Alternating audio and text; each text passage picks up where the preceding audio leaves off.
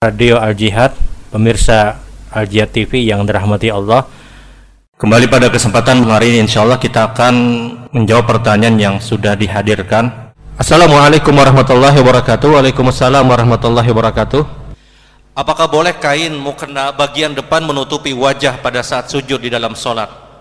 Apakah boleh kain mukena bagian depan menutupi wajah pada saat pada waktu sujud di dalam sholat? Rasul sallallahu alaihi wasallam bersabda, "Umirtu an asjuda ala sabati a'zam." Aku diperintahkan untuk sujud pada tujuh anggota badan kata Rasulullah. Alal jubha wa asyara bil. Kata Rasulullah yang pertama adalah di dahi wa asyara bil. Rasulullah berikan isyarat di hidung. Kemudian dua dan tiganya adalah kedua telapak tangan. Empat dan lima adalah kedua lutut. Enam dan tujuh adalah kedua dari ujung jari-jari kaki kita ini tujuh anggota badan yang diperintahkan untuk diletakkan di lantai untuk sujud. Maka berkaitan dengan jubha, berkaitan dengan dahi, apakah mutlak seluruh dahi itu harus menempel ke tempat sujud? Mayoritas ulama berpendapat ketika ada bagian dahi saja, dia menempel ke tempat sujud, kemudian hidungnya menempel ke tempat sujud, sujudnya sah.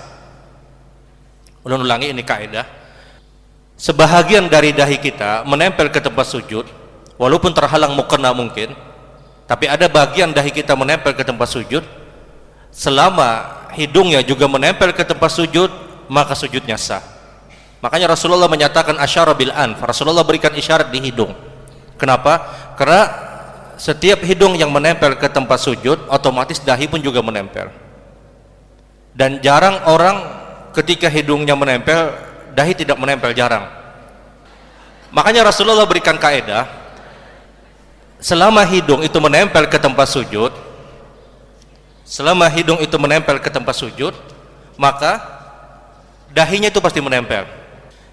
Kenapa hidung yang diperhatikan oleh Rasulullah SAW karena ada sebahagian orang-orang yang sholat mohon maaf dia hanya fokus pada dahinya sementara hidungnya tidak dia tempelkan ada orang yang sujud dia hanya fokus pada dahinya, hidungnya tidak dia tempelkan.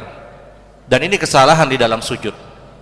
Makanya Rasulullah berikan kaidah selama hidung tersebut menempel ke tempat sujud, maka otomatis pun dahi juga menempel. Itu pasti. Sebahagian dahi itu mungkin tertutupi mukena. Apakah sujudnya sah? Sekali lagi ketika sebahagian menempel ke tempat sujud dan hidung yang menempel ke tempat sujud, maka sujudnya dihukumi sah. Sehingga sekali lagi yang perlu diperhatikan adalah hidung selama hidung menempel maka dahi juga menempel.